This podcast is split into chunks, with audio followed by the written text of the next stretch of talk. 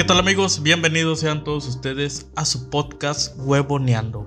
Los saludos a su buen amigo Carlos Peña, deseándoles que estén muy bien, que se le estén pasando lo mejor. Sin más preámbulo, comencemos con este episodio número 3, porque desde el primer episodio les eh, vengo aquí diciendo como güey que les iba a hablar un poquito sobre el metaverso pero pues por alguna u otra cosa no lo he dicho.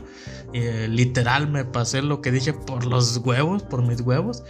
Pero ahora sí, lo prometido es deuda y en este episodio hablaremos un poco sobre el metaverso, porque pues por más que no lo crean, es más, es que es normal, porque pues apenas están haciendo esto.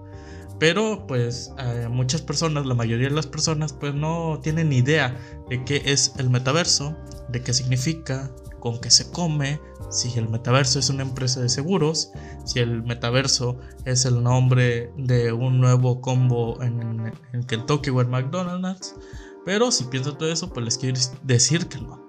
Porque, ¿qué es un metaverso y por qué, pues, las redes sociales eh, o en televisión se está hablando tanto de esto? Bueno, porque el metaverso es un espacio virtual en el que se recrean situaciones reales o ficticias para que las personas podamos disfrutar de nuevas experiencias. Esto es posible pues gracias a un dispositivo electrónico conectado a Internet. En pocas palabras, es, es lo que estamos viviendo nosotros, el, mundo real, pero de manera digital. Es un mundo virtual en el que puedes interactuar con varias personas. En el, en el metaverso o en este mundo digital, pues te puedes cambiar el nombre. Eh, yo qué sé, la verdad. Este, ¿y cómo puedes acceder a ese metaverso o a ese, eh, a ese mundo virtual? Bueno, como ahorita lo mencioné, por medio de un dispositivo que, o un aparato que se llama Oculus.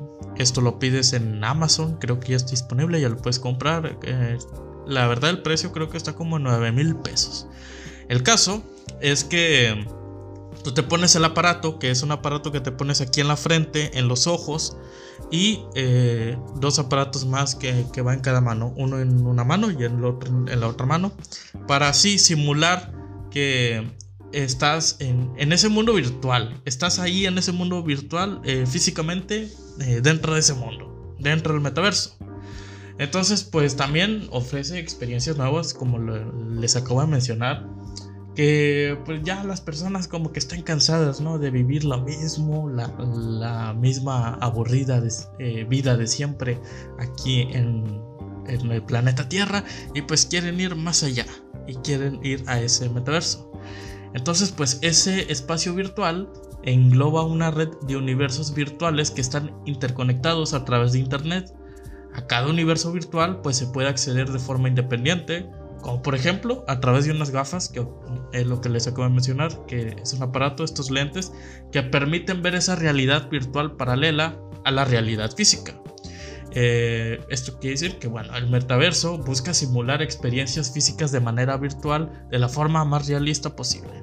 Aunque estas experiencias pues, pueden representarse en dos dimensiones, eh, o mejor dicho en 2D. Normalmente pues se representan en 3D, en, tres dimensiones, para transmitir pues un poquito de más realismo, para que te sientas como si estuvieras ahí.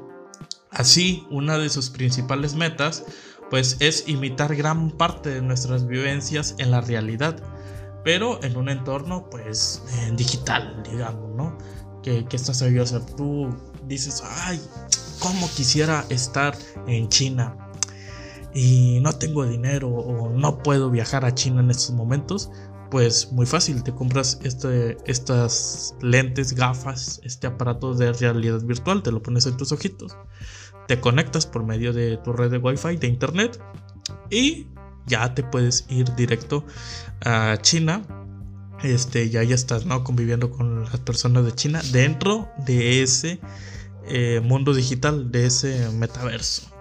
Igual puedes, por ejemplo, estar en, una granja y le puedes dar de comer a los animales virtuales, por ejemplo, ¿no? Un ejemplo así.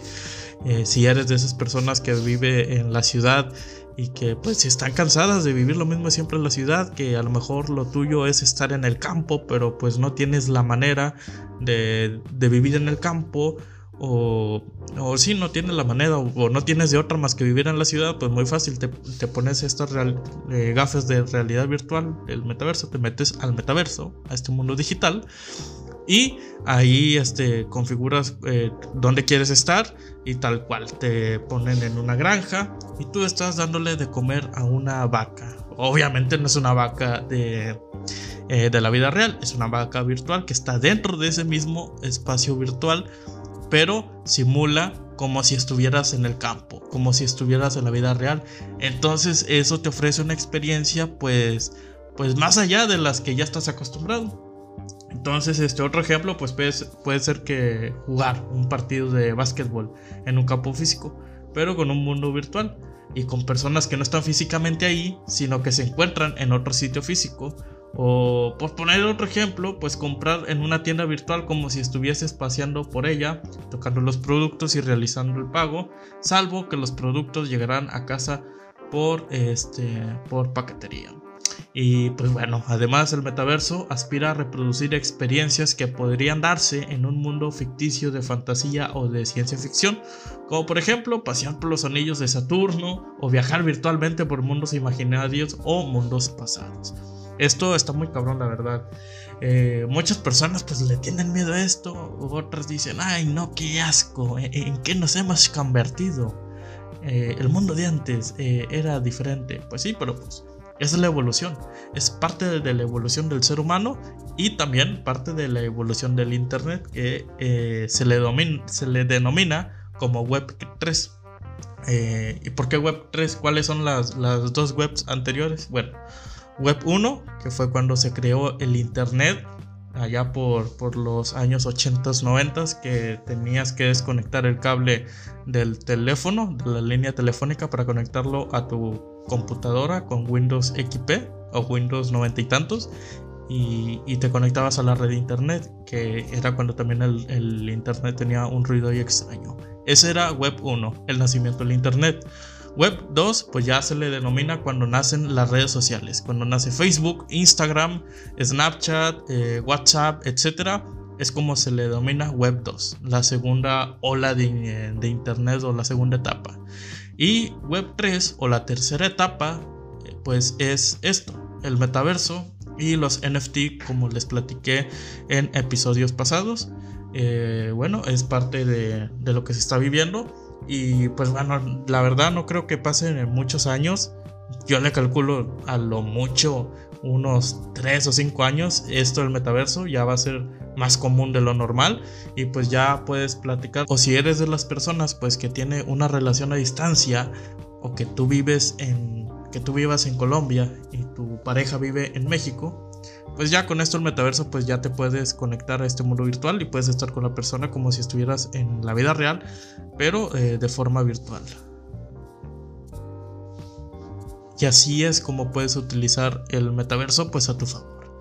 Y bueno, ya con esto me despido para que el episodio pues no sea un poquito extenso.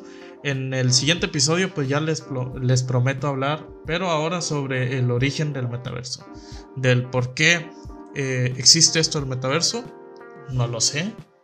Eh, pero bueno, ya X, ya más adelante les platico más despacio cómo se originó esto el metaverso. Y bueno, yo soy Carlos Peña. Espero que te haya gustado el episodio, que haya sido entendible. Y si no lo entendiste, o si me equivoqué de información, o si dije pues algo que no de. que, que no es, pues me puedes escribir por Instagram como arroba Carlos Pena pero la A en la palabra Carlos no es A, es un 4. Entonces mi Instagram es C de casa, un 4, A, R, L, O, S de viborita, pena, todo pegado. Igual ahí en la, en la, biografía o en la descripción del podcast o de este episodio, pues ahí sale mi Instagram para que me escribas y digas, oye, eh, me gustó, oye, no me gustó, oye, eh, pues siento que sí estás bien, pero a lo mejor debes de cambiar estas palabras o, así, ¿no? Estoy abierto para todo tipo de comentarios, tanto malos como buenos, que yo no los catalogo como buenos o malos. Digo yo, eh, es un comentario con el fin de mejorar. Así que yo soy Carlos Peña y nos vemos en el siguiente episodio. Hasta la próxima.